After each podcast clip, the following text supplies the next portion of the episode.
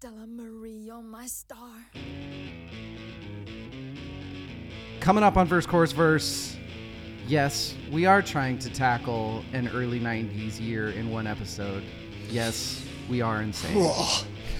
That's next. Stella Marie, you're my star. Stand on ground about her.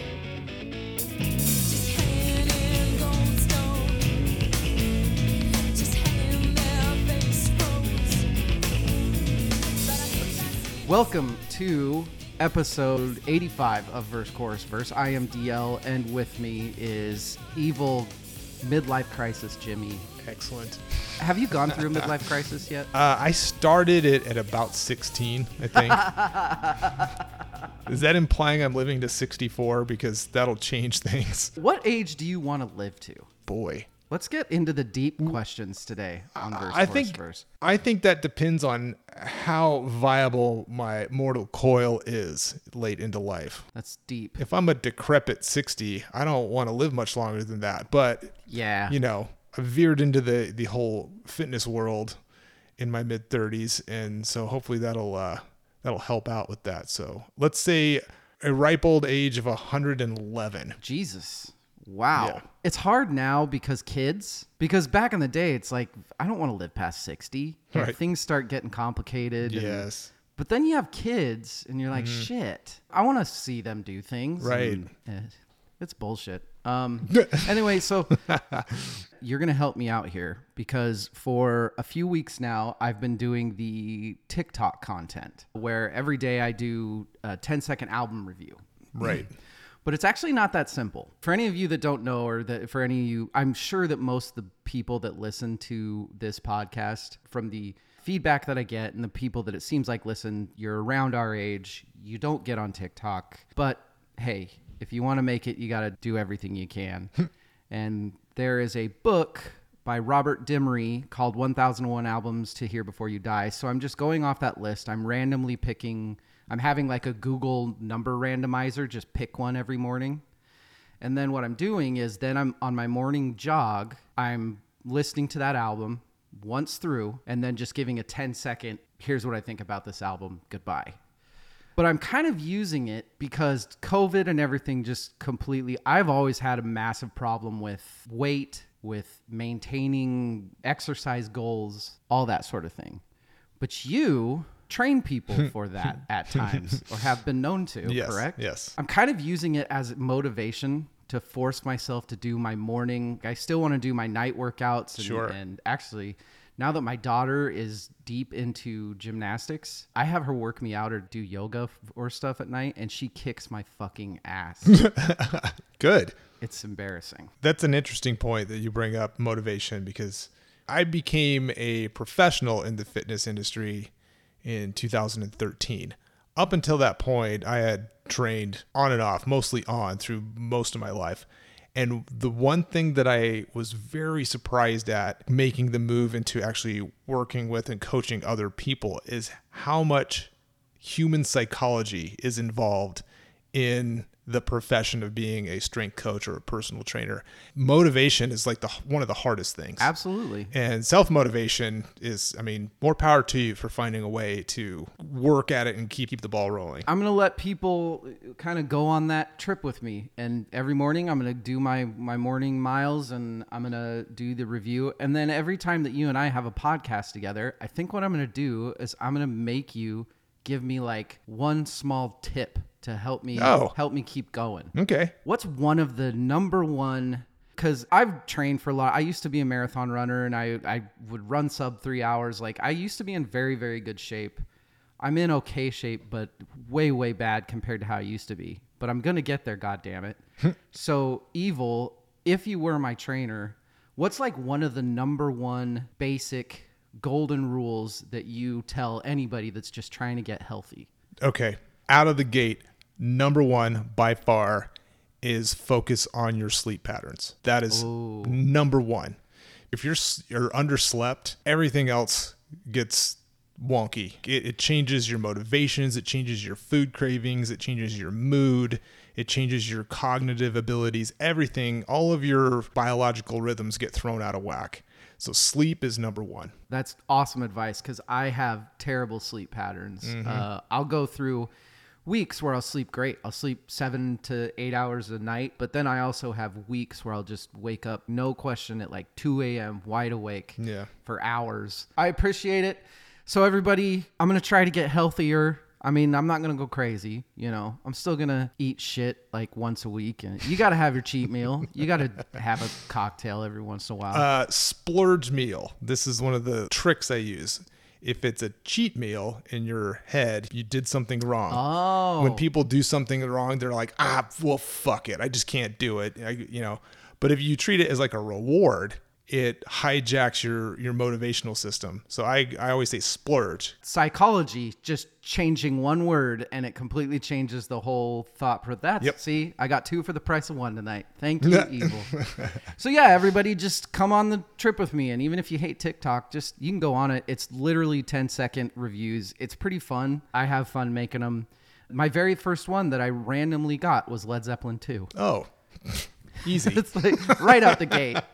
right out the gate. What are we doing tonight? Evil, we do our year dissections. Mm. We've done enough now to where I've gotten to where I kind of mathematically figure it out which years have the biggest space in between them and then just go right there. And this one landed on a an era I was terrified of and we are doing 1992. Ugh, yep. Shooting the gap. I hear that the music was pretty good at that point. Evil, how old were you? second half of my sophomore and first half of my junior year of high school. It would have been 15 turning 16. All of your emotions. Oh, dude. Yes. Amazingly, yes. When I first looked at 92, it seemed like maybe a little bit of an in betweener year. You mm. know, all the big, obviously, there's 91, which is Right. one of, if not the biggest year in the history of music. 93 is also gargantuan. Yeah. But then I looked at my vinyl collection. There's a lot more gold in these hills than I thought right when I first looked. It's an incredibly diverse set of albums that we've been sinking our teeth into. I think that we are going to talk about hip hop way more this year Well, than we yeah, ever have. yeah. Let's get to that. Before we do, we got to talk about the most important part of the night. What are we drinking tonight? I'm going to go first. I'm a little bit boring. I tied one on last night. I I went with my uncle to the Aladdin in Portland to see the Crash Test Dummies, which is one of my all-time favorite bands. Member berries and nostalgia nuggets dripping off the walls in that place. Had a few too many whiskeys, but it was definitely worth it. So what I'm drinking is I'm just drinking. I got this pre-made lemonade simple syrup stuff, and I just mixed that in my uh, soda streams. You make your own soda water. I just Yeah, mix those yeah, and then put vodka in it because it's also hot here, and uh, it's really fucking Nice. good. Refreshing. Yeah, soda water, vodka, and some lemonade sort of stuff. But it's hard to go wrong with that. it is. I've gotten a little bit lazy with the drinks. Evil. we we used to be That's Rachel rubbing so off fancy. on you. What's in the fridge? no otter pops yet. Whipped cream, Tabasco sauce, and some clam juice. All right, here we go. Mm. Throw some booze in it. Good, good enough. Throw some Malibu in there.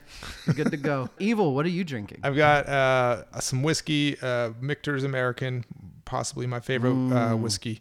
I was cramming for this right up until I stopped to mix the actual drink that I made, which is uh, a drink I'm trying to estimate the recipe of. So there's a tremendously amazing Mexican restaurant in Caldwell, Idaho, of all places, called Amano. It might be the best Mexican restaurant in the state. Isn't there a really big Hispanic community in Caldwell? There is. Huge. And, yeah. and the the head chef is from Mexico. He started his career working in a kitchen and just worked his way up. This place is amazing. James Beard nominated. Very, Wow. very, very good.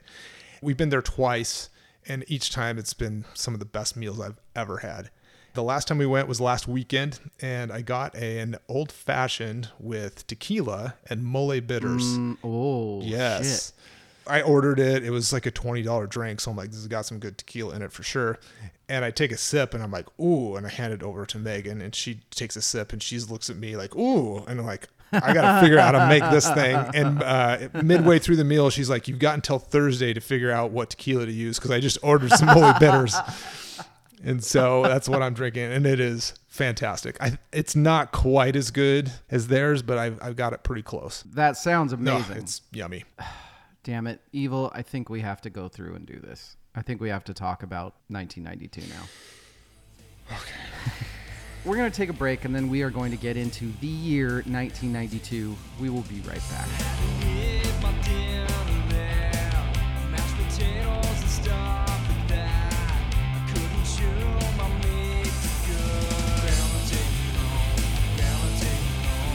Nineteen ninety two, a very interesting year. Before we get into this, we got to do the friendship test. Evil. Mm. We got to guess what each other's favorite album of the year is. I say that Dirt doesn't count. We talked about Yeah, Dirt I enough agree. already.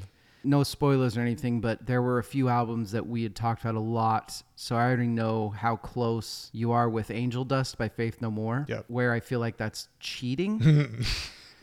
I am actually going to say The Chronic by Dr. Ooh, Dre. Okay. That's a very good guess. Yeah. What about me? Well, I was going to cheat and say Sap by Alice in Chains, Mm. but we've kind of established that EPs don't count. they don't. Or Sap would be my number Yeah, one. Yeah, I kind of yes. figured it would be. So I win out of the gate. Yeah. I'm going to I'm going to go for a sleeper pick and I'm going to go Bizarre Ride to the Pharcyde by the Pharcyde. Yes, we are definitely going to talk about that album, and that is a very good pick. 1992, what was going on? Interesting year geopolitically. Boy. NAFTA, the fair trade, which eliminated a bunch of tariffs and stuff between Canada, Mexico, and the United States. Uh, the Cold War ended. Right. Yeah. Hey oh, we liked the Russians Tear again. down that wall, Mr. Gorbachev. And then by far the biggest story in the states was the Rodney King Yep. beatings. And the riots that followed. and the LA riots. So I guess it's really just one story now, the Rodney King slash LA riots, Yeah. but two very, very important Extremely. um, historical land points. So if you're trying to remember what was going on back then, that's what was going on. Movies, the top selling movies of 92 were Batman Returns, Home Alone 2, Lost in New York, and Lethal Weapon 3. Hmm. Evil, when was the last time you saw Home Alone 2? the second one? Yeah. Ugh. Tim Curry. Oh yeah, a long time ago. We, I watched the first one almost every Christmas season, Yeah, but I don't think does. I've seen the second one for. Watch the second one again and look at it through the eyes of Kevin McAllister being the villain. okay, It- I, I've heard this take before. Yeah, it totally works. It works, especially because everybody loves Tim Curry. right. Love it. I'll I'll do that for sure. And then Lethal Weapon 3, my hot take, best Lethal Weapon. You. mi- Oh man, that's You don't want to beat me up to be continued. No, no, no, no. That could be. That might be. That could be the case. It could be. So we started this weird tradition a couple of years ago. We were watching Christmas movies, Uh-huh. and I'm like, we should watch Die Hard. Megan was like, what? And then she looks it up and she's like, we should watch Die Hard. Yeah. And we watched Die Hard, and she fucking loved it. I mean, and I'm like, what? It's Die Hard. This past Christmas, we watched um, Lethal Weapon, the first one, mm-hmm. and then Beverly Hills Cop because why not? And so, 80s action movies are now one of our Christmas traditions, and we're just going to work our way through the catalogs. And so we'll get the spectacular. Yeah, yeah, yeah. What's this year? I think you should watch Predator That because you got to watch Prey, Evil. I know. Uh, in terms of like tying it to Christmas, I don't. That might be a hard sell, but I'll see if I can make it work. I don't think she'll like Jesse the Body Ventura in that. The top 10 Billboard songs for 92. Going to lead to some interesting conversations, I think. Uh, not all released in 92, some of them were. Number 10, Just Another Day by Jon Secada, which I remember. All for Love by Color Me Badd. Whenever I need to go to proof that I had terrible fucking taste in music as a child, I always go to Color Me Badd. Under the Bridge by the Chili Peppers. Uh, My Lovin' by En Vogue, which I think we'll talk about. Tears in Heaven by Eric Clapton. Yeah. Baby, Baby, Baby by TLC. Save the Best for Last by Vanessa Williams. Jump by Kris Kross. Evil, did you ever wear your pants backwards? Not on purpose. Baby Got Back by Sir Mix-a-Lot. Yeah. Possibly like most popular song of all time. Nobody doesn't know that. And then number one is End of the Road by Boyz II Men. It's an interesting mix. And it's not all terrible, but There's some terrible in there, man, but but you look at the music that came out that right. year. like, Well, you know, that makes me think of when we did 1969 and when I looked at the charts for that year, I'm like, I don't know any of this bullshit. It's kind of the same thing. Yeah. Now we got to talk about 1992. Oh, is that all? Do you remember the BMG CD packages? Oh, packages? yeah. Where they're course. like, here's 20 CDs yeah. uh, for and free. Columbia House too. I was a member of both of those. Like, here, send in a penny, and we'll send you all these albums, and then we'll own you for the rest of your life because you're going to forget to send in the things you're supposed to, and we'll send you stuff, and you'll have to owe late fees. Yeah. And yeah, that's how I built my CD collection. Me too. Yep. and they never got more than that penny from me. um, that was a very funny. Oh, this was the thing in '92, sort of thing to come across. Mm-hmm. That got me into Rush. So good job, BMG. oh, nice. Yeah, this is going to be my initial take. The music was fucking amazing. It's, this was a, an amazing time for music. And we had gone through 89, 90, 91 of just finding all these new musical messiahs and being able to feel out who the new brilliance was coming from. Mm-hmm. This seemed like an in between year because it was kind of a. This is when elitists started popping out again. Ooh, how so? I'm this is I'm curious about this. So, a lot of people say grunge saved rock and roll from hair metal. Thank God for Appetite for Destruction and Nevermind and Facelift, or we would have just had Poison and late 80s Motley Crue forever. so they had all this amazing stuff. But then in 92, the example I'm going to use is Stone Temple Pilots. Okay. Stone Temple Pilots come out with Core, which is an amazing album. Mm-hmm. I can see where some people wouldn't love it, but I don't understand those people. Stone Temple Pilots had a reputation for being quote unquote fake grunge, hmm. not real.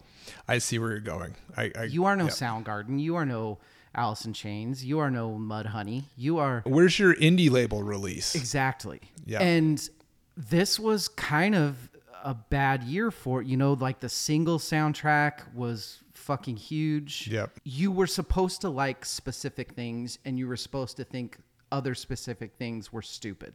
Mm, mm-hmm. This was a really really big year for that. Okay, that will tie into some things I have to say later. I see where you're going. I should have come up with other bands for example. Stone Temple Pilots is just the easiest one and it's it's in my line of vision so it's super easy.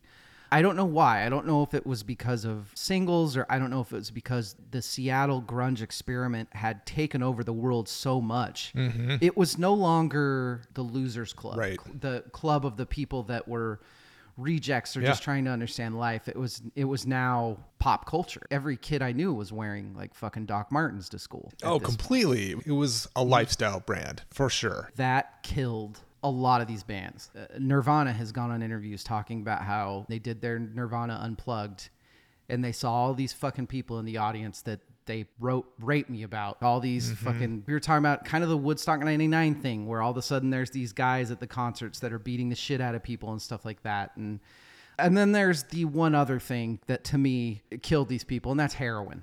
Mm. I think later on we're gonna do our who won the year 92 the real answer is heroin heroin Yeah. won 92 all these bands started dying from heroin It's crazy how, on one hand, pervasive that substance was to these individuals, but how integral it was to the art Yeah. of the music. We talked about it. we talked about it a lot in the dirt Yeah. episode yeah I'm having a hard time reconciling those two things because it's undeniable that it influenced this great movement in art, but it also is heroin is very responsible for the personal demise of many of those human beings. 1969 is pro- 1969 might be considered as the biggest year in music as far as the rock gods that did Woodstock 69 Yeah. and, you know, Janis Joplin. And that was the year that everything came out Creedence, Clearwater, everything came out. And uh, I think this is a big year for that too. But all of those ended immediately because of heroin. Yeah. So good job, heroin. You win. um, initial thoughts on 92, Evil. As you did, I started digging in and realizing like, oh, this isn't an in between year. There's a ton of stuff that it was really fun initially. Tons of nostalgia member berries. I was having a very good time.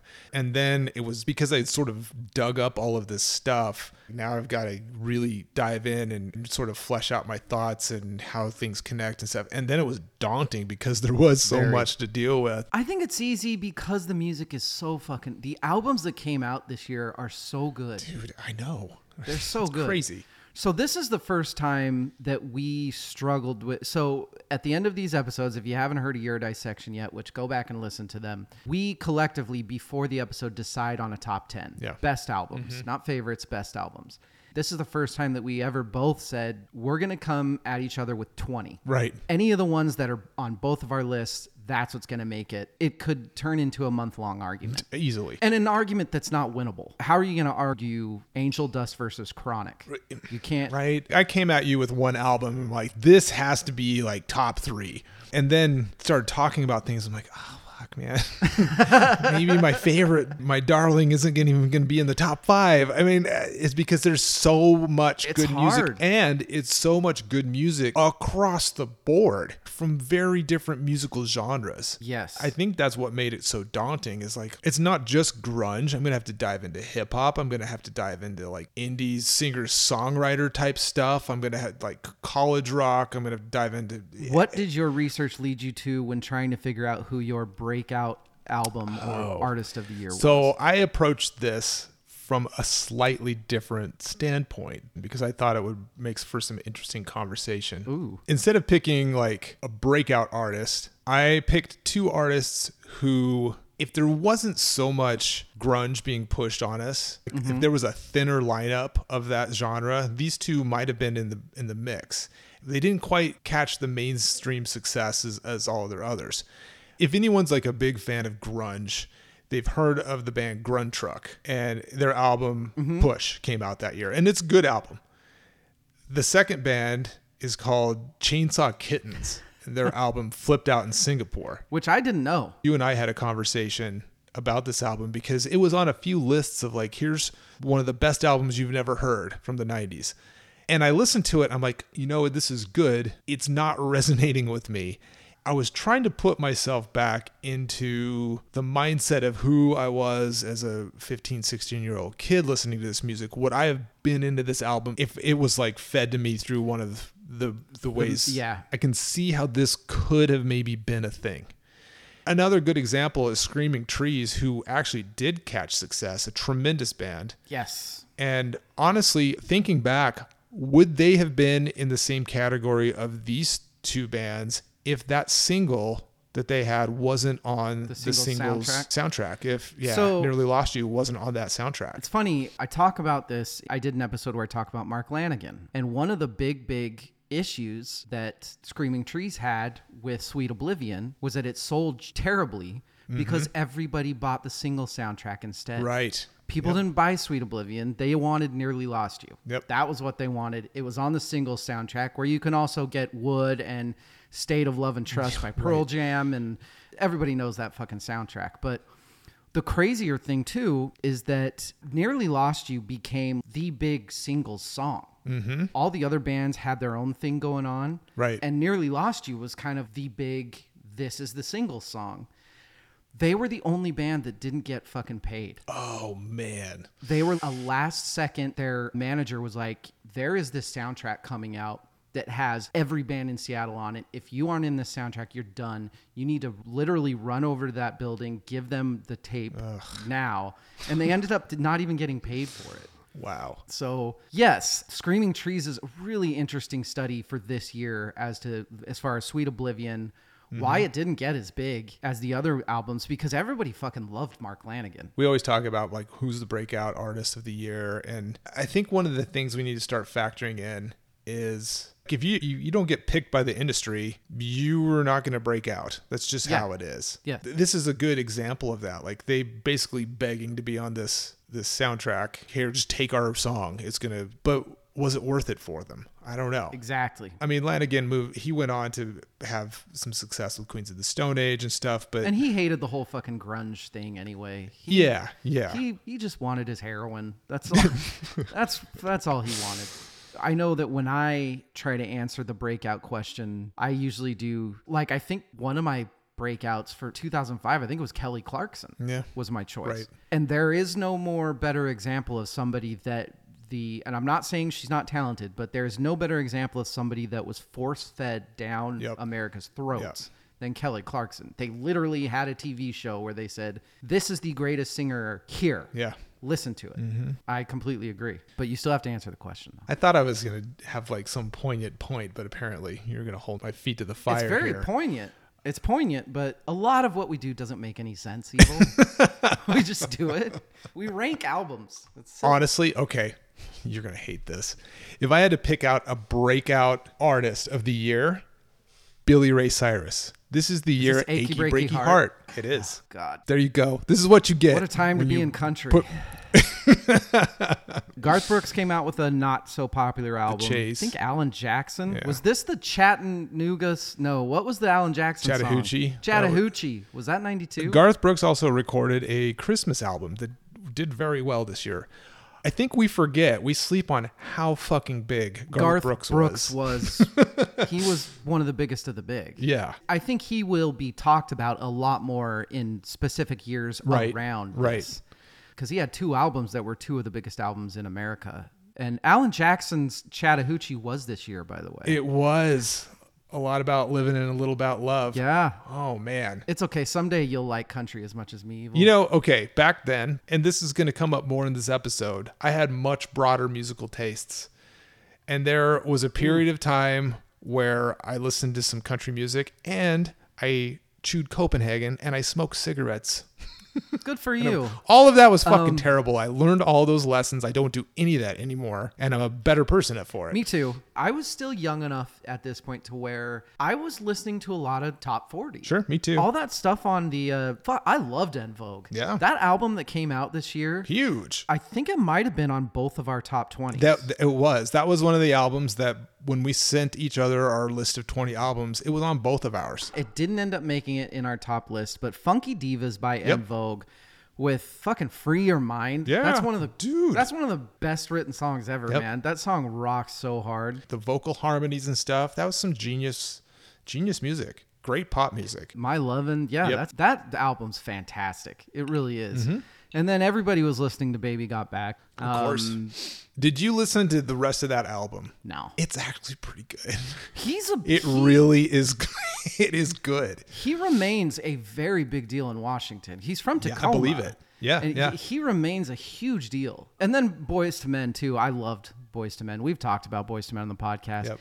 I don't think that I've asked you. Have you and I talked about Eric Clapton Unplugged? No. Because that Tears in Heaven was really big. Right. Um, I think the it's that's acoustic version of Layla, that's also that got so much playtime for me like, was in the time in Yeah. 92 Mhm. and i listened to the whole before you accuse me and the whole reason that a guy learns how to play acoustic guitar is chicks but then you get into this sort of shit you get into like junior high and stuff and the only song girls want you to play is tears in heaven and it's this vicious Mm-hmm. it's karma this is what happens fine you you want to play acoustic guitars to get chicks well you have to play tears in heaven it's like oh jesus christ my breakout artist, it, honest question, does Dr. Dre count? It's his debut album. I, I know I mean, that that's kind of cheating. yeah, it totally is cheating. I hate you, but He's been huge forever. That's my pick. It's got to be Dre because he's is he the biggest name in hip hop ever? man, I, I mean, if you, if you say yes, then someone's gonna debate or uh, come uh, Yeah. do worse to you. But he's in the argument for sure. Yeah, and I'm not saying best rapper. I'm not saying best No, but in producer, terms but in terms of The whole package. having his hands in Right. anything that has Right. been top 10 for 40 years since Yeah. NWA. Let's list them off. Snoop Dogg, Eminem, 50 Cent. Everybody that Eminem brought was He didn't bring. Tupac, Dre. but he worked with Tupac. I mean, come on. Yeah, I mean, he kind of. Will that get me in trouble too if I did? Because he kind of did bring Tupac. Tupac was not.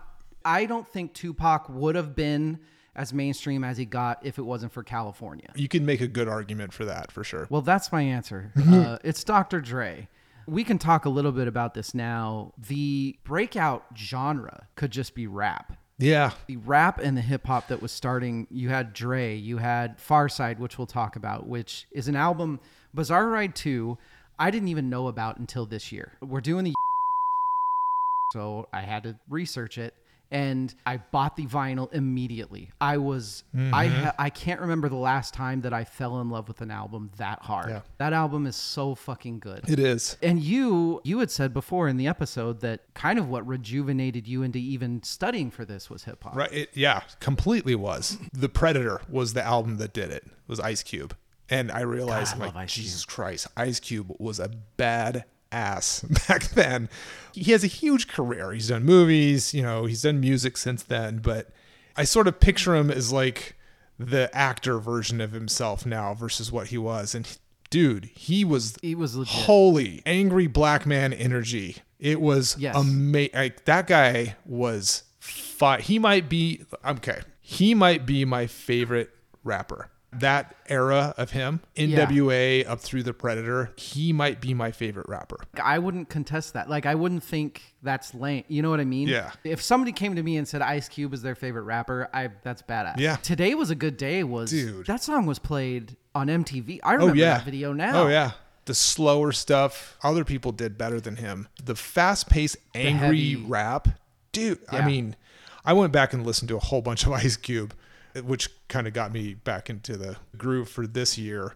I listened to some NWA stuff, uh, skimmed through a bunch of his solo career stuff up through the Predator, and and I'm like, he's my favorite man, at least right now. Mm-hmm. He's amazing. yeah, If you bought that album because of Today is a Good Day, Today was a good day, you might be disappointed because the album is way heavier than that song. it's way. It's- I think I said to you, he's like the up- heavy metal version of rap. The Like, only other album that I think would come close to that that also came out this year is Body Count. Yeah. The Cop Killer Ice T right album. more metal crossover, like rap metal crossover. Mecca and the Soul Brother by Pete Rock and CL Smooth. Which I hadn't heard until you told me to listen to, Dude. and it's awesome. It is not the same thing as the Chronic, but in terms of production value, Fantastic. it's on the same level. What the album by Redman? Yeah, that's awesome too. I was like shocked. I'd never heard it before. It's amazing. That album is fantastic. This was the point in time where anybody that was associated with Wu Tang Clan was they were all just so fucking brilliant. Yeah. This was the same time that like Right. a tribe called Quest, De La Soul. You had jazz hip hop. yeah. You had gangster rap. You had everything was so good, and there was so much of it. And so good. uh, yeah, that Redman album is fucking awesome. And then on the more social conscience side of things, Color Me Bad. you have Arrested Development. yeah, uh, Arrest Arrested Development, uh, three years, five months, and two days in the life of spectacular. Mr. Wendal. I remember Tennessee. Tennessee. I remember that album being huge back then. I remember the beginning of that song still. Yeah. Horseshoes. Fuck are you talking? Though that album was fantastic. They were just talking about a completely different thing than the West Coast stuff. Yeah. And the Dre's and the Snoop Dogg and Guns versus Brains, I guess. Yep. And Guns became much more popular because we're in America, God damn it. The Beastie Boys album from this year is a It is. monster. I didn't even have it on my top 20 because I think it's maybe their fifth best album. there will be some Beastie Boys talk for me later on down the line. Okay, good, good. Height of power. Who do you think was at the primo height of their power? In January of this year is when Nevermind hit number one. Wow. and that I think set the tone for the next two to three years of music. So uh, for me, it's Nirvana for sure. That's the right answer. I didn't even realize that. My answer was Alice in Chains for basically the Mm-hmm. same reason. The other one that I said, and I'm kind of half saying this because I want to hear listeners argue. I said REM. Ah, that's a For them, yeah. Automatic for the People was huge. yeah. Man on the Moon ended up being Right. used for Carrey used it for the Kaufman. Yep. REM kind of had a That's a good answer. stint, but I Automatic for the People is the I think one of the first REM albums that people think of when they think of REM. Yeah, probably. REM, I love you. If I had to hear Everybody Hurts one more fucking time, because I, I love REM, but I hate that fucking song so much. I hate Everybody Hurts. See who writes in about that. Evil, what music has aged well and what has aged poorly? I'm going to go first. Yeah, go first because I have a few. I have thoughts. One album that I loved back in the day did not age well for a few reasons. Do you remember Pat from Saturday Night Live? It's Pat. Yeah. so that didn't age well, right? Is it a guy? Is it a girl? Yeah. There is no worse character you could possibly come out with that would not be oh, good for Oh, this season. I didn't think about that. Oh my god. Pat did a skit at the beginning Yeah. of Hate everything. About You by Ugly Kid Joe, which I fucking loved that album. Yeah, me too. The very first song on it is about a guy that goes insane and shoots up Disneyland. that album, there are few albums we are ever going to do that have aged more poorly than that. Oh man. Yeah. so anyway, Ugly Kid Joe, has not, they have not aged very well. Oh man. We talked a lot about hip hop already. Yeah. There was also the uh, maybe not so hip hop hip hop.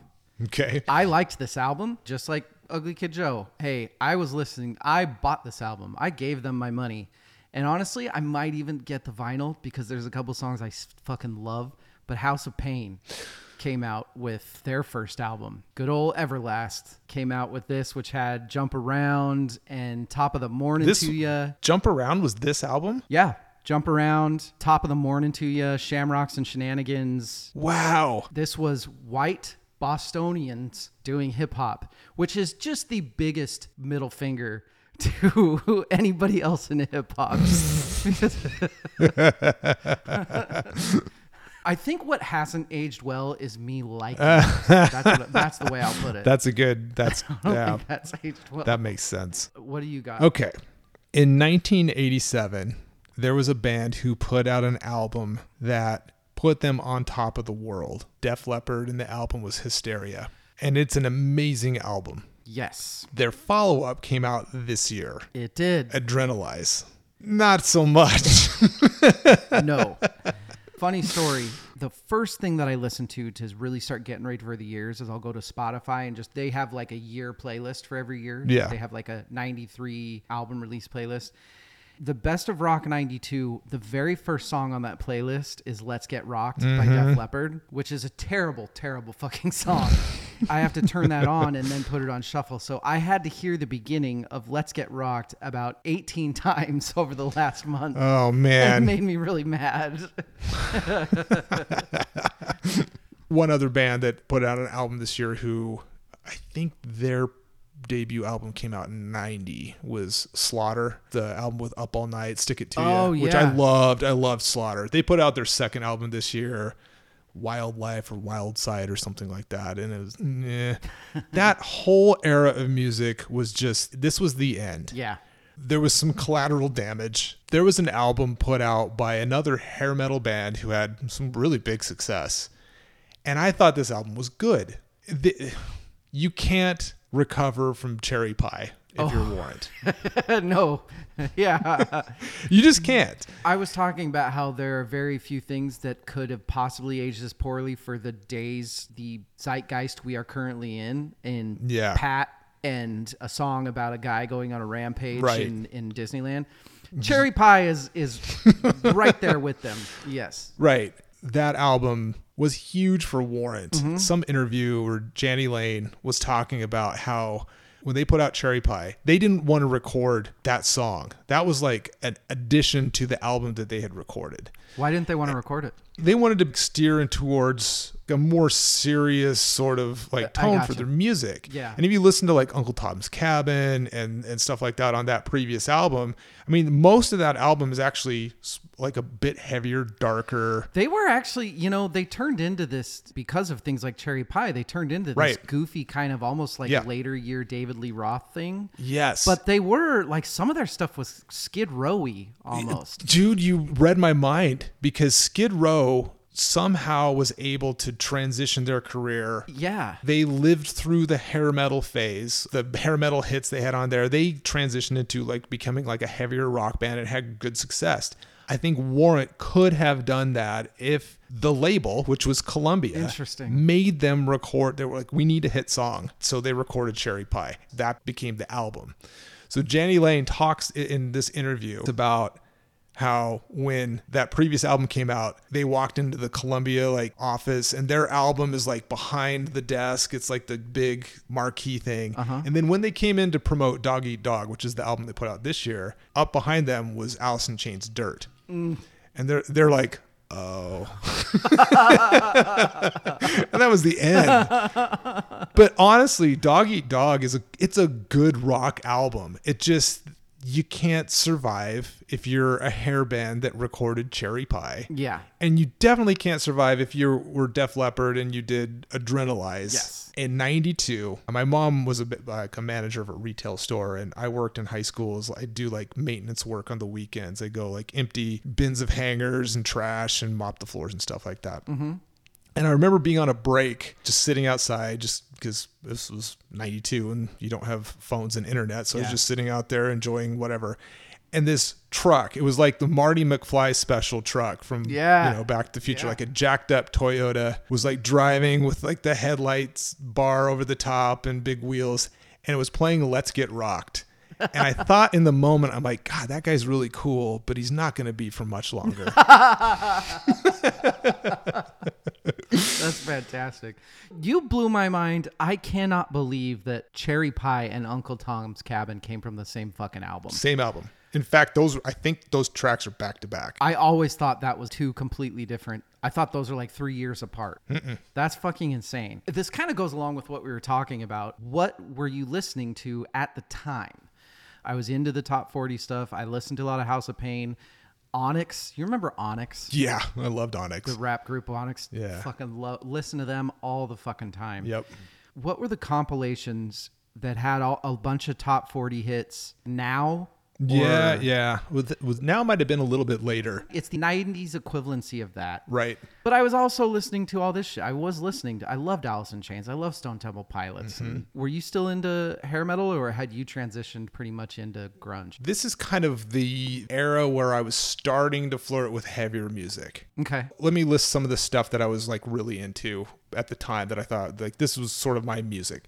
Two albums really stood out. Like these were albums that for the first time I introduced music to my brother.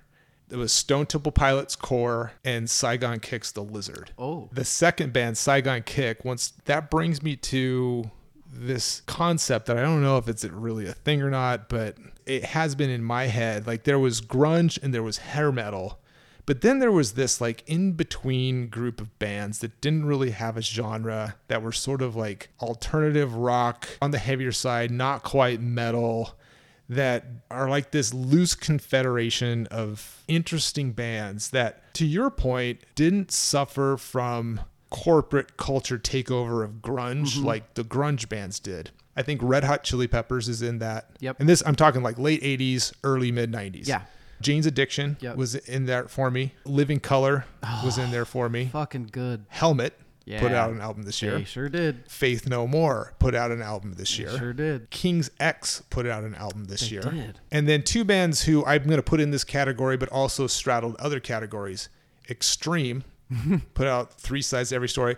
Sometimes categorized as a, a hair metal band, which I completely get it. There's total Eddie Van Halen vibes with Nuno's playing, but they did way more than that. The grunge band that straddled this with grunge, I think, is Alice in Chains. Yeah. They were the one that fit in with this group more so than the rest of the. I say that because I feel like Alice in Chains was doing something very original. Yeah. As were all of these other bands. And I was very into all of this stuff at the time. Essentially, you were listening to everything. I was Like, listening to your everything. I was, listening to The Chronic. I was listening to the Holdovers. Uh, the Wayne's World soundtrack was huge for me. Yes, the movie Wayne's World. No, it was enormous. I think I could probably still quote that maybe line for line if I Oh, turned yeah. it on the TV. We joke about kids finding Master of Puppets or running up that hill for the first time. You know when that happened before? I do Bohemian Rhapsody. absolutely. I legitimately remember listening to the radio and this girl called in to request Queen's new song, Bohemian Rhapsody, 1992. the guy give her shit. Yeah, of course he did. Good. Now I'm going to give her. I have two who won 1992s, and you just stole one of mine. So I'll just, Yeah. I agree. One of mine was Queen. In 1992, suddenly Mike Myers and Dana Carvey are headbanging to Bohemian Rhapsody, and that is now by far Queen's biggest song. Mm-hmm. By far. Because it wasn't before that. It instantly became No. a song that came on to like every single fucking night you go to karaoke. Every single person had it. Bohemian Rhapsody is one of the biggest songs of all time because of Wayne's World. There are people who headbang to that today and they have no fucking idea why they headbang to that song. Yeah. What do you listen to more now from that year? Anything different? The, see, here's the reason why this question kind of sucks for this year. Hmm. There is so much good music that was popular Right. at the time. Yeah. The pop music of that era was good, which is so rare. The stuff I listen to more now than then. I was going to say helmet, but this isn't fair. I distinctly remember hearing Unsung for the very mm. first time on the radio. On the fucking radio. This is back when radio is how you heard music. Yeah. And I remember hearing it and being like, what in the hell is that? And then sitting in the car after I was already home with the radio on, just sitting out there listening for the DJ to say who that was for like three or four songs. And they never fucking did that time. I eventually heard it again and figured out who it was. I'm probably a, a bigger Helmet fan now than I was then. The big ones for me, I didn't find them because of studying for this year, but I remembered and I enjoy them way more now than I did when I was that young. And that is, I'll just give one because the other one I'm going to talk about later. But Dirty by Sonic Youth. Okay. That album is fucking amazing. And to be honest, I've never been a huge, huge, huge Sonic Youth guy. Sonic Youth is w- more one of those things that a lot of the people that I have huge musical respect for love Sonic Youth. My uncle Dan, I've found more music through him in my life than anybody. And he fucking loves Sonic Youth. So mm. I'm like, well, they've got to be good then. Right. You know what I mean? Right. But the album Dirty that came out this year by Sonic Youth is fucking awesome. I've listened to it a ton. I'm glad that we did 92 and I kind of rediscovered this album. Kyuss. I'm going to draw a parallel to with Mark Lanegan. Like Screaming Trees plus Kyuss equals Queens of the Stone, at least early Queens of the Stone Age. Uh, Kyuss, I had no idea who Kyuss was at this point I didn't in either. time. And also Sleep was another one. I had no idea who Sleep was not even on my radar at this time. Sleep wasn't on my radar till five years ago. Yeah. Those are probably the two who I legitimately just had no clue who they were. Do you have any hidden gems or underrated albums? Not ones that I haven't mentioned. The one that I said, as a lot of very, very brilliant things, was not very well reviewed in its time. It was not what the label wanted them to do. It was not something that got good radio play or music videos or anything like that. When it was a time where if they would have come out with what the label wanted them to, they would have been huge. Angel Dust. Mm-hmm. they gave Angel Dust to the label, and the label's like, "What? Right. No, what?" and because of that, it it was poorly reviewed. It didn't sell. It didn't sell well. It's Faith No More, so eventually, it's Yeah. such a good band that eventually the fans will eventually win. I'm biased here because for me, Angel Dust was huge at the time. Yeah, but it wasn't. That's the thing. Well, that's because people are fucking stupid. It should have been. People are idiots. Evil, yeah. um, was there an album while researching, which I think you've already talked about a couple, that you never heard that you love now? Yeah, the the hip hop stuff, the, the Redman album. Hold on, notes. Hello, where are you? You have like three computers now. Evil. Yeah, I know. That's. I need to learn how to organize myself a little I bit am better. still. I'm still doing that. yes. I thought that PJ Harvey's career started with "Rid of Me" in '93. I had never heard "Dry." yeah, I'm with you on this. Jesus fucking Christ, Yep. that album is amazing. So good. Holy shit, PJ Harvey. good fucking god, that's a good debut album. That was another one that was on both of our Yeah. top 20s that I had never heard it before, and that blew me away. It took like two songs for me to be Yeah. like, oh, holy shit. The influence from an album like that would be massive. So Massive. I'm going to digress briefly. That album, the Tori Amos album, mm-hmm. the En Vogue album, mm-hmm. there was a Chaka Khan album out this year that was fairly big.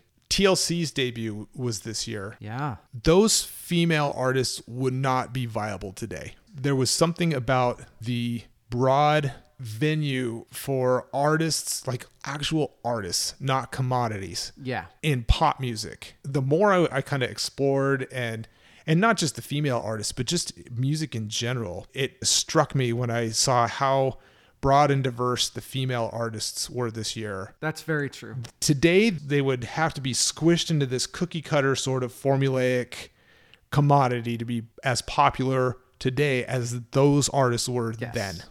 That disgusts me because for for many reasons. There's like three categories. You are either a Nicki Minaj. Yep. You are a girl gr- like Blackpink. Yep. Or you are a Sleater Kinney-ish Yeah. type of Right. type of thing. Like indie And that's it. That's it. But th- those aren't like big on the charts. That's true.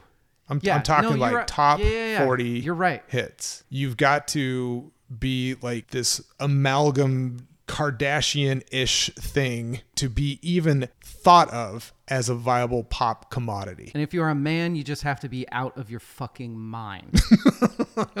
you have to be batshit crazy. Right. There are very few eras in time where many, many different genres were in top 40 Mm-hmm. and the top 40 was good. The music was actually good. And this is one of the two eras where it was Yeah. like that. What is your theme song of 1992, Evil? It's changed since we started talking about things.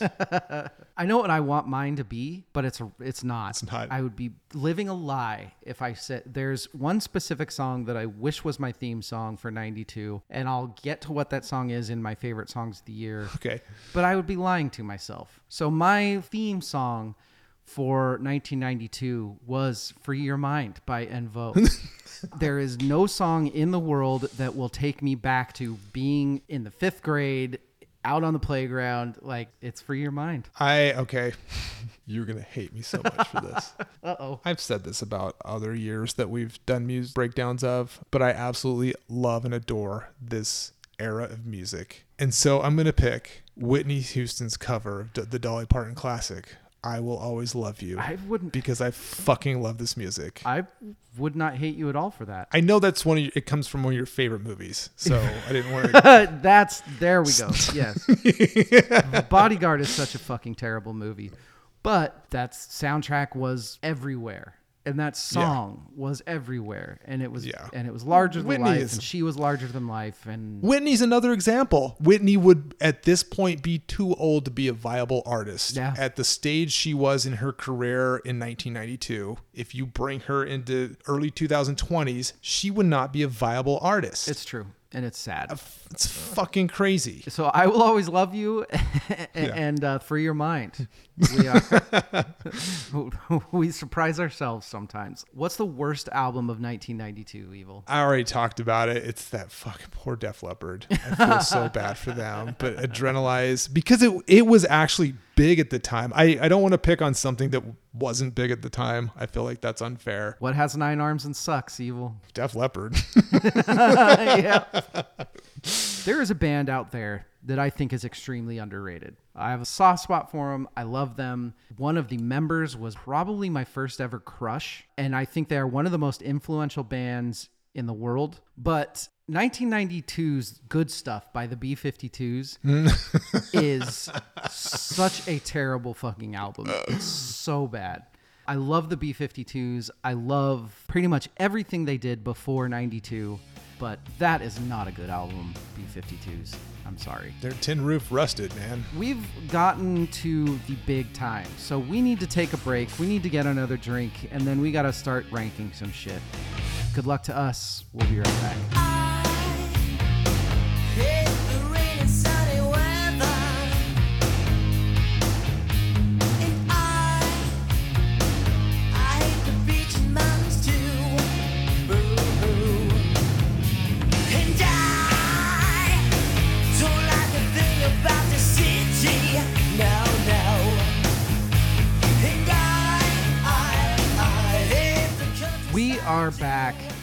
Evil, like I said, you already stole one of my Who 192.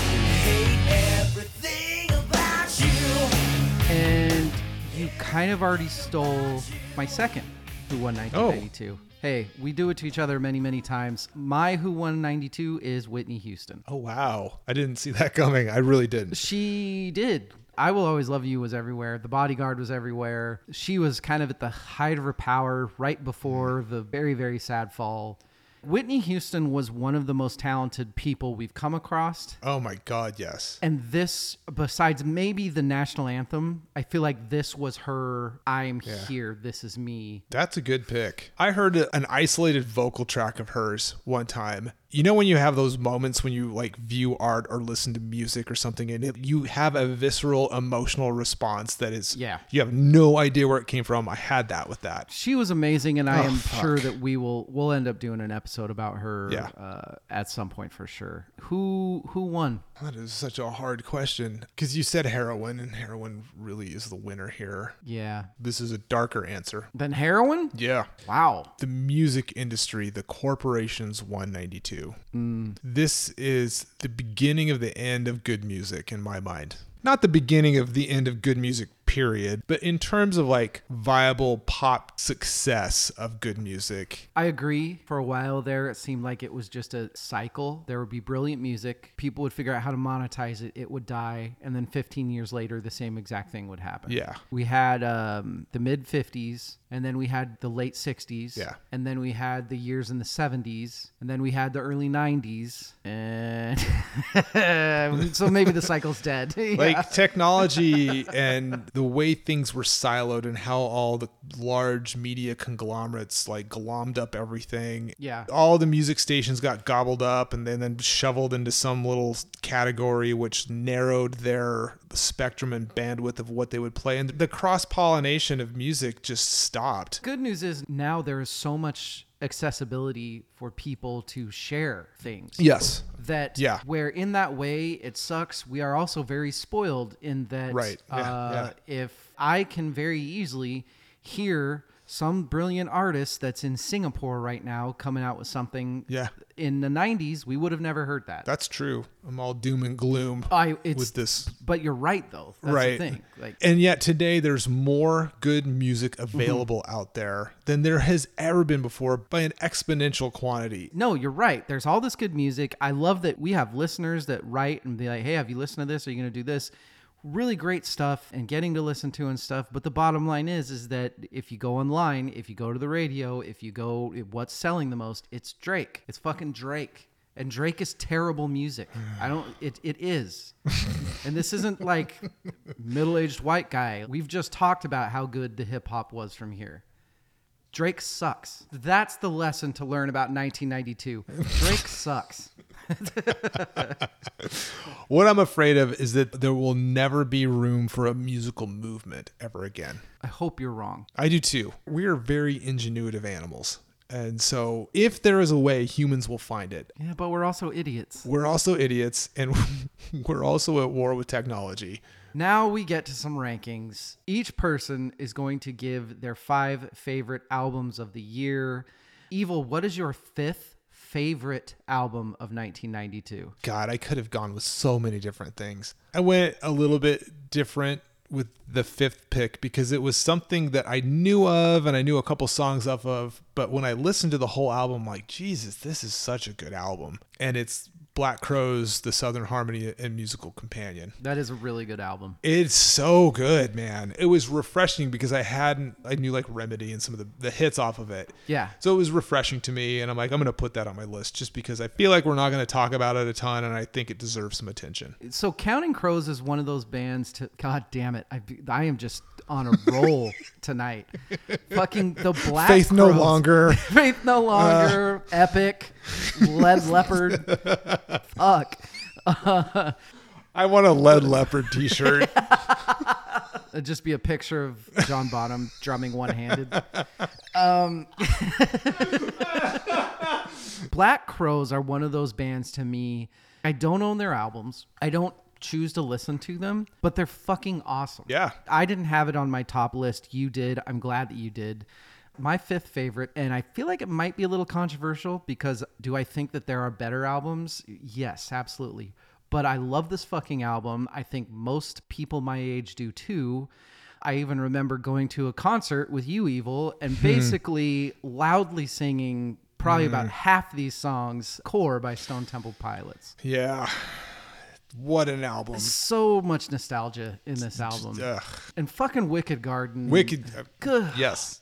I'm for this pick. I am Yeah. all about this pick. I was a huge 92 to 96 or 7. Stone Mm-hmm. Temple Pilots was my favorite band. Above Van Halen, they were my favorite band at that point in time. And So there's this purple tiny purple, music. dude, purple. Whenever we talk about 1994, whenever that comes up, Yeah. I will have thoughts on purple. So I am with you here. I'll go down to my number four, which is a Okay. band we haven't talked about. And I was shocked when I saw that this was 92 because I think of this band and this album in a much later genre. I can't believe this album came out in 92. And I have no idea what your take on this band is. So I'm extremely Ooh. excited to tell you my number four 40 Ounces to Freedom Oh, by yeah. Sublime. Okay. To me, it is by far their best album. Really? Yeah, spoilers for whenever we do a Sublime. Uh-huh. I fucking love 40 Ounces of Freedom. When I realized that that came out in 92, Right. that's so much different than anything anybody was doing at that time. Oh my God, yes. What do you think about 40 Ounces of Freedom? I think it's great. I don't put it in this year. I'm with you. It feels 96, 97, 98. Exactly. And Yeah. so- everybody heard of Sublime when they came out with their next album. Yeah. And then 40 Ounces to Freedom got popular. Right. I'm with you there. What's your number four? My picks are going to be a little boring because we've talked about so many things in the last Couple hours. But my number four is Dirt by Alice in mm. Chains. I felt like cheating, but it's so good. And these are favorites, right? If we hadn't done Dirt before this episode, it would be my number one. So I'll, I'll just say that. that- That's fair. What's your third favorite album of My third. 1992? My third is The Chronic by Dr. Dre. One of the first hip hop albums I purchased, probably through BMG or Columbia House. Yeah. Um, and I honestly think that this is the best rap record of all time. That's a bold statement. My third debut album, we've mentioned it, but we haven't talked about it yet. Uh, Rage. It's an insane debut album. It it's, There are certain things where you will never be able to go back and experience for the first time. Yeah. And the first time that you hear fucking Tom Morello, I feel like everybody went through that part at Rage where they're like, "Wait, what the what the fuck is that?" What? Yeah. Or Yeah. the or the time where you're like, wait, they don't have a turntable. Wait, that's a fucking guitar. That's just an experience. And that's not even mentioning the fact that they were doing something politically that not that nobody had done political music, but not this poignant, but also this angry. Yeah. And it's just a fucking good album, man. Killing in the Name of has been saying forever. Wake Up, which ended up getting bigger later because of The the, Matrix. Matrix. It's a, such a good album. And then we're on my number two Yep. Which you guessed as my first favorite, and that is Bizarre Ride Oh, so close. uh, by Pharcyde. So we already talked about it. I had never heard it. I listened to it. It's such an insane hip hop album. Production is amazing. I can just picture the recording session of these dudes just bouncing off the fucking walls, having a blast, making this incredible album that just from the very beginning nonstop punches you in the face. It's so good. I it wasn't on my radar. I think I'd heard a little bit of it, but it wasn't on my radar Mm-hmm. at all. And you're like, you need to check out the Pharcyde album from this year. And I I turned it on. The first song played just a couple of bars. I'm like, oh yeah, okay. I'm in. I'm all in. I get it. Okay, fuck. Evil, fine. what's your number two? I think this album is why I'm a metalhead. I had to think about this quite a bit. And I, I remember specific moments of listening to this music and being challenged by it, interested by it. Nothing like I've really been into before in this vein. And it's Megadeth's Countdown to Extinction. Yeah. It was my gateway into being a metalhead. That's awesome. The Black Album had come out. Black, I, I think is the more Black metal Album's than the Black a rock album. Exactly. Yeah. Yeah. This is way Uh, more metal than the Black Album. Pantera wasn't on my radar yet. It has great tracks on It it. has great tracks on it. Symphony of Destruction was on my short list of top five songs of the year. Sweating Bullets Sweating is- Bullets is fantastic. Mustaine had figured out what he was Yep. doing at that point. Yep. He had his niche, his kind of talky, snarky. Hello, me. It's me again. Exactly. Yeah. I love it. Cool shit. But that's not your number one. It's not. You dodged it when you picked. I mean, I wore this on my sleeve from the get go, and it's Faith No More's Angel Dust. What is it about? Because I love the album, but it's not in my I top. don't know. and here's the thing: is I'm like I like Faith No More, but I'm not like a huge Faith No More fan. This album I fucking loved when I was a sophomore in high school. Wow. I remember like being like, this is different from everything else.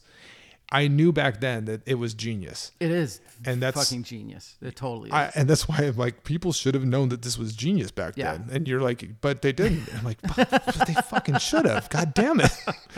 I honestly don't know what it is. There's certain art that just has a quality that grabs me. And this album, from start to finish, it's challenging, it's interesting, it is elaborate. There's nothing like it. there's nothing like Faith No More, and there's No, And no. I agree. There's nothing like this album too. I like the real thing. It's great. And I like some of their stuff that comes after, but I don't think anything that they've done comes close to this. Wow, that's I, I'm, I, that's crazy. yeah, Um, I know. I know. I, that's a good take though. I know Faith No More fans are just like gnashing their teeth coming. Well, I think people like that because this was the album that was thrown away by labels and things like that. So I think hardcore Faith No More fans love this album. Dude, it's so good. My favorite album of the year, not counting Dirt, surprised myself, but going back and listening to it again a ton, particularly this last week, which was I decided it this probably a couple days ago. And actually one of the things that helped, not helped, but kind of solidified it for me was today. I was on YouTube just dinking around and I found a video of Rick Beato. Yeah, Is that, Rick Beato. is that how yeah. Mm-hmm. you pronounce his name? Rick Beato. Basically fawning for 30 minutes over how insane this album is. Uh, Little Earthquakes by Tori Amos. Mm. I almost picked that for you. Fuck. I should have. Beginning to end, it is fucking brilliant. Her vocals, what she's playing, the decisions, the eeriness. I fucking love Tori Amos. And this is, it's not my favorite album of hers, but it is fucking shit. It is such a good album. She just, Yeah, she knocked is. it out of the park. Song after song after song. They're all different. Just fucking good job, Tori Amos. Jeez, I'm crow. there were certain albums that I knew when we do these episodes, one of the first things I do is I go out and I find like top 10, top 20 lists of albums just to kind of be like, okay, what was released this year and what should I be putting in consideration for Yeah. the best? Hers and a few other things were on many of the lists where I was just like, oh, fuck, okay, fine. and then I listened to it and I'm like, oh, I, I get it. I, I was that way with REM. I'm like, I Yeah. fucking hate REM, but I'm like, I get it. This album, though, I listened to it. I'm like, this should be. It's not like I get it. I'll let it be on. It was like, Yeah. this should be on there. PJ Harvey album, this should be on there. Those were surprising. I'd be hard pressed to find anybody that listens to Little Earthquakes and, and can't Yeah. find something they don't like about it. It, it's brilliant, man. It is Um, brilliant. Top five songs of 1992. What is your fifth favorite song of 92? this is gonna be funny. I put this on here because I didn't think we were gonna talk about them that, that much. Is it Ev- Everything About You by Ugly Kid Joe? Yeah, no, it's not. Number one, it's a fantastic song. I hope so. Uh, number two, I couldn't get the acapella breakdown out of my head. And then I didn't think we were going to talk about it much, but I felt like they'd Free Your Mind? no, never going to get it. My lovin', never going to Oh, get it by yeah, En Vogue. yeah, yeah.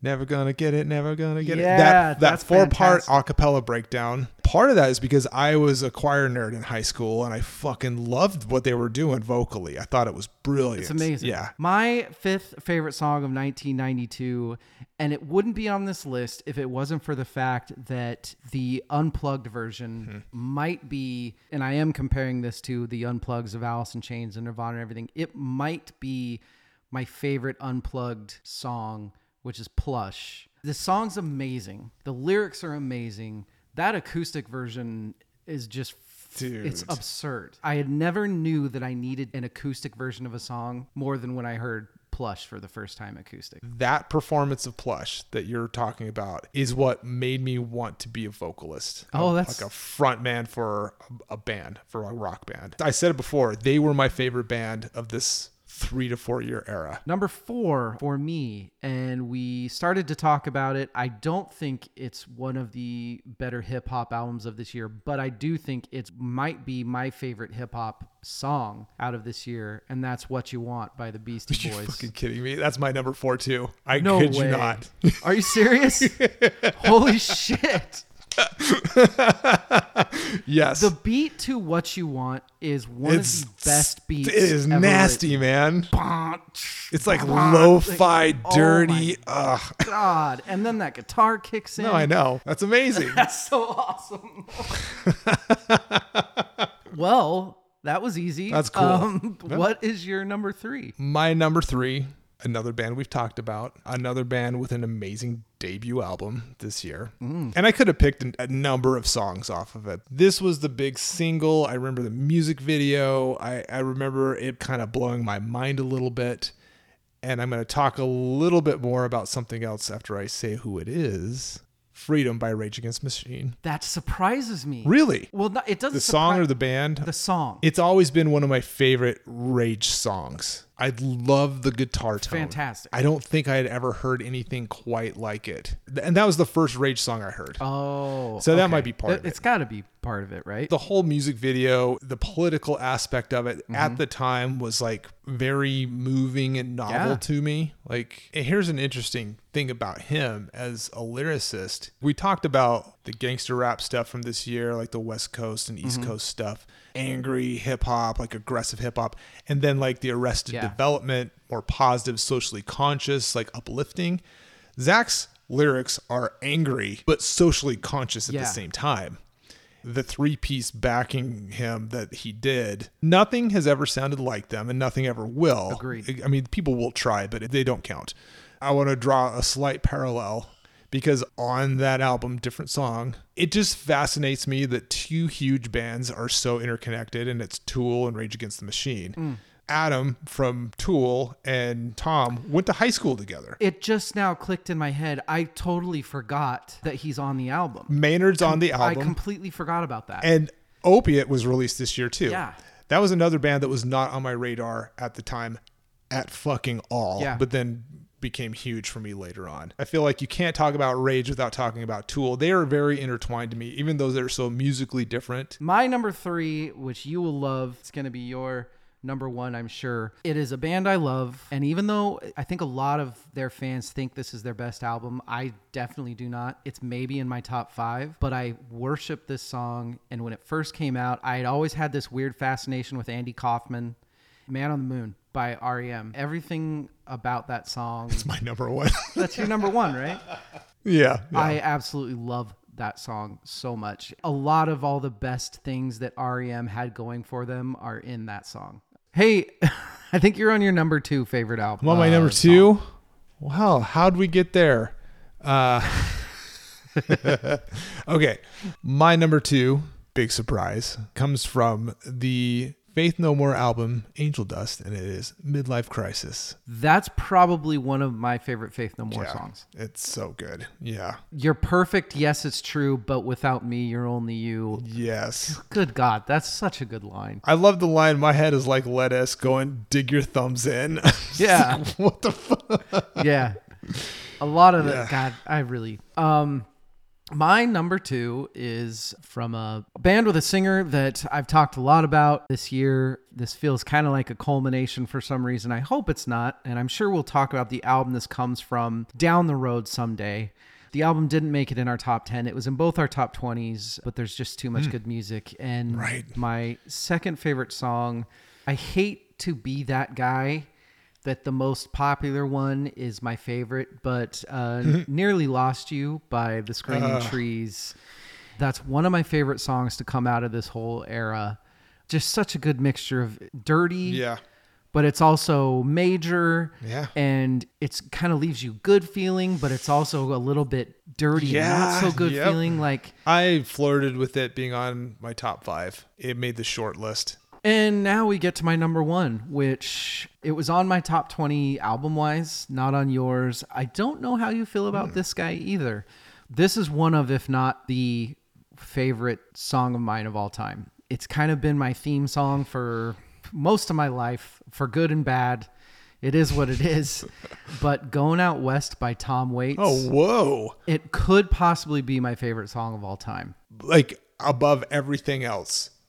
Yeah. Wow. Like we're talking Man in the Box and Ramble On and Oh, man. Going Out West. Like, Really? Evil, I dare you to go on a drive in the mountains or something. Yeah. And maybe go a little too fast and roll the windows down and crank this song and not feel like a goddamn king of the world. Yeah. Okay. It's so fucking awesome. I will challenge accepted. I will. uh Just don't, please don't die.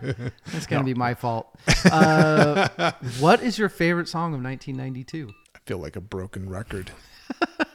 if anybody listened to the previous podcast episode, Oh, Okay. they're gonna they'll be like, "Well, yeah, of course he's gonna say that." Um, this is one of my favorite songs of all time. I'm not gonna say it goes far as saying it's my favorite, like you just did. So I don't want to steal that thunder. That's huge. Mine is "The Rooster" by Alice in Chains. Yeah. it's just one of the best songs that's ever been written. It's funny because when we did Dirt, it was Rachel's not first experience with that song, but kind of first experience with that album. Yeah, And it's funny because it wasn't really on the top of a lot of my lists because I've lived with that song for so sure. long. Yeah, I mm-hmm. think I'm kind of almost numb to it. yeah, it's easy to overlook it. To hear somebody experiencing it and studying it for the first time, uh, it's that was exciting. That was really fucking cool. Yeah, it was. It's similar to midlife crisis. Like there, it it it hit me back then in a way that other music didn't. Yeah. It had a really moving music video tied to it, so there was like a visual aspect to it. The story, the performance, everything about it is just Agreed. Like chef's kiss, man. I, seriously, it really is. those are our tops. Now we got one more thing. Well, we got two more things to do. The first thing we need to do is we need to tell you all our top 10 albums of 1992. Yeah. Like I said, we both had a list of 20. There was a ton of stuff on it. And before we get into that, if you had didn't listen to the last year dissection, from now on I am going to have a listener chime in, do a little voice recording, send it to me about what their favorite album of that year is. This episode, I asked our good friend Carrie Kirkland. I asked her for a specific reason because I know her musical taste. I know, for those of you that don't know who Carrie is, go back, listen to more of the pod. She was a guest. She's an incredible jazz singer. She's become one of my favorite people that I've gotten to meet through doing this podcast. But she has a very big influence in, she loves a lot of the late 80s, early 90s British crooning the Manchester rock that was coming out at that time. Mm-hmm. And I didn't think either of us were going to bring a lot of that to the table. So I thought I'd ask her. And she did one of the, actually, you know what? I'm not just going to tell you what she said. I'm going to play it for you. that's Jesus. So we'll be right back. Why don't you hear what Carrie Kirkland's favorite album of 92 was? Hey, verse, chorus, verse. Thank you so much for asking what my favorite album of 1992 was. What a year. My gosh, I listened to so much great music in the 90s and 92. Ooh, what a great year. I had a really hard time narrowing it down, even to top 10. I actually wrote down 34 albums from that year that I loved. I made it down to a top 10 and then I started just getting brutal and whittling it down from there. My top three came out to be Annie Lennox Diva at number three, Prince Love Symbol at number two. That was really, really close to being number one. But number one for me is a British band called XTC, and the album's called Nonsuch. XTC, not super well known in the States, very well known in England, where they're from, and in Europe. They had been together for 15 years when they wrote this album. And prior to this album, uh, they did a lot of new wave, a lot of synth pop, kind of quirky, dissonant rock, really all over the map, which I like because it shows that they're using the full palette of their musical world and painting the full picture of who they are emotionally and musically. The influence of the Beach Boys and the Beatles really shine through on this album in particular. I love that because harmonies are so great and lyrically it's very very dark over sort of happier major chords and pop chords which i think is just brilliant because they trick you in the way of thinking that it's a happy song when really the content lyrically is very very dark. And that speaks to me. I, I love that kind of music. Unfortunately they stopped touring in 1982 because andy partridge who's their lead singer and one of the co-writers has debilitating stage fright. We won't be able to see them again live but listen to their albums. Oranges and Lemons is great. Skylarking is great. Apple Venus is great. I'll leave you with a quote that really kind of sums up for me why I love the band so much. Andy Partridge said, there is no way you can be an original human being. What you do is pull your soul out and find this long piece of string knotted together, and each tiny piece goes toward making up the sum total of your influences. Your originality, if you want to call it that, is in how you unravel your piece of string. Now, to me, that's brilliant. I love XTC, and I hope you like this album too. Thanks again for asking me. What a great challenge. Always a pleasure to be a part of Verse Chorus Verse family. And take care, you guys. Carrie Kirkland, XTC. Evil, are you an XTC fan? I have to say no, not because I dislike them, because I don't know of them very well. I, they aren't a well-known band. Yeah. I mean, I think like "Dear God" might be the only song that most Mm-hmm. people had probably heard. One of my favorite songs of all time is "Making Plans for Nigel," which is an XTC song, but that was their debut album, which I loved, and that's old, old, old XTC. This Mm-hmm. is kind of newer. I'm really glad that you chose that one, Carrie, because it was not on our radar. Yeah, yeah, it's good to have a, a, another perspective. I also I like that you brought up uh, Annie Lennox. That was in Yes. my top twenty. It wasn't in Evils, so I want you to like me more than you like Evil. but that album, it's not in our top ten. That Diva by Annie Lennox. That album was fucking huge. So I brought up a point earlier where I was talking about female artists who Wouldn't- wouldn't be viable today for a number of reasons, and I have a list that She's I in my notes that I glazed over. Annie Lennox was on there. Annie Lennox is amazing. A- absolutely Fucking amazing. Yeah. She is an artist's artist. Carrie, thank you so much. I loved that. I loved listening to it. I'm gonna make you do so much more stuff on the podcast. You have no idea. Now we got to get to R10. This is what we decided was the best. It flip flopped up until Oh, Man, an hour before we recorded. yeah. So we're just going to go with it, and you guys yell at us when you see fit. We've talked about every single one of these, with the exception of maybe not much on one, but we will. Our number 10, which I think speaks a lot to how good it is, because I don't think either of us listened to it a lot before studying for this, but Dry by PJ Harvey. Yeah, I hadn't listened to it at all. Yeah. and like I said, I was like, oh, fucking PJ. Okay, fine. I see it's all on these lists. I'll give it. Listen to it, and I'm like, oh yeah, I completely get it. For this one, that was both of our, oh fuck. Yep. Uh, number nine is Bizarre 2 by Pharcyde. There are two hip hop albums on this list. I'm sure you know what the other one is now that I've said that. but this was kind of the same thing for you and I. I hadn't heard it until half a year ago. And you hadn't heard it until a few weeks ago. And it's it's just a fucking incredible hip hop album. It is very, very, very good. Our number eight is more of an evil pick, but I completely agree. Evil, what's our number eight? Our number eight, I lobbied for this. You were right to lobby. for it. Yeah. Like I said, I wasn't a fan of this in 92, but by 94, I certainly was. And that is Pantera's vulgar display of power. It deserves to be on the list. It's Oh my God. In terms of even casual metal fans, this is the Pantera album. Those first five songs out of the gate. Like if you're a metalhead worth your salt, you know all of those songs by heart, and most people know at least one of them. If you hear the first two seconds of Walk, Yeah. you know exactly what it is. And then why don't you give them the number seven as well? Because It- it's it's it- your baby. It fucking pains me that this is at number seven, but And I I get it. It's Faith No More's Angel Dust. I feel like it should be higher. I think it was your number one or two It- when you yeah, first. Yeah. yeah. I think I came at you like Alice in Chains might be number one. This should be number two. and if it's not, we're in a fight. it's all the way down at what at number six now. Is that a segue into that we're gonna fight? no, Is it's what just you're saying? I, it's a testament to how good the music from this year was. It's crazy. Leading into our number six, which this is one that was not on my list. Evil had it high on his. Doing this dissection and getting to listen to this album reminded me how much I fucking love Helmet. So our number six is Meantime by Helmet.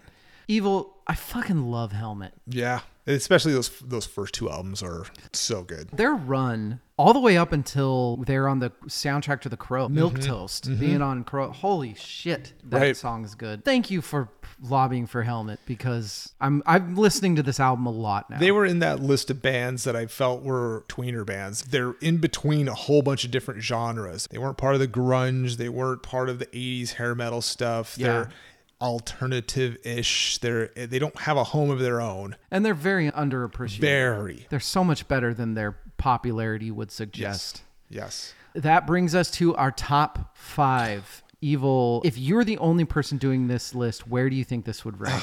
Oh man, that is I I think five is a good place for it. I think it is too. You brought up this point with Rooster. I'm almost numb to this album. Yeah. Because it this album and band has been so ubiquitous in my musical listening and taste for so long. I think I just kind of glaze over it. It's Rage Against the Machine's self-titled. I would akin this to kind of what we were talking about earlier, which if somebody initially said to you that Dirt and Rage Against the Machine's self-titled debut album came out in the same year, Right. I'd be like, no fucking way. Right. Rage was way after nope. Dirt. nope. I have a thing for self-titled debut guitar rock albums. Yeah. Van Halen, Van Halen. Rage Against the Machine, Rage Against the Machine. It fits right in with those. Our number four, and this was all evil. I didn't really want it on the list, but we got to do what we got to do to appease him. Uh, Automatic for the People by REM. This is a testament to how I don't want to say this is an appeasement to people that are listening.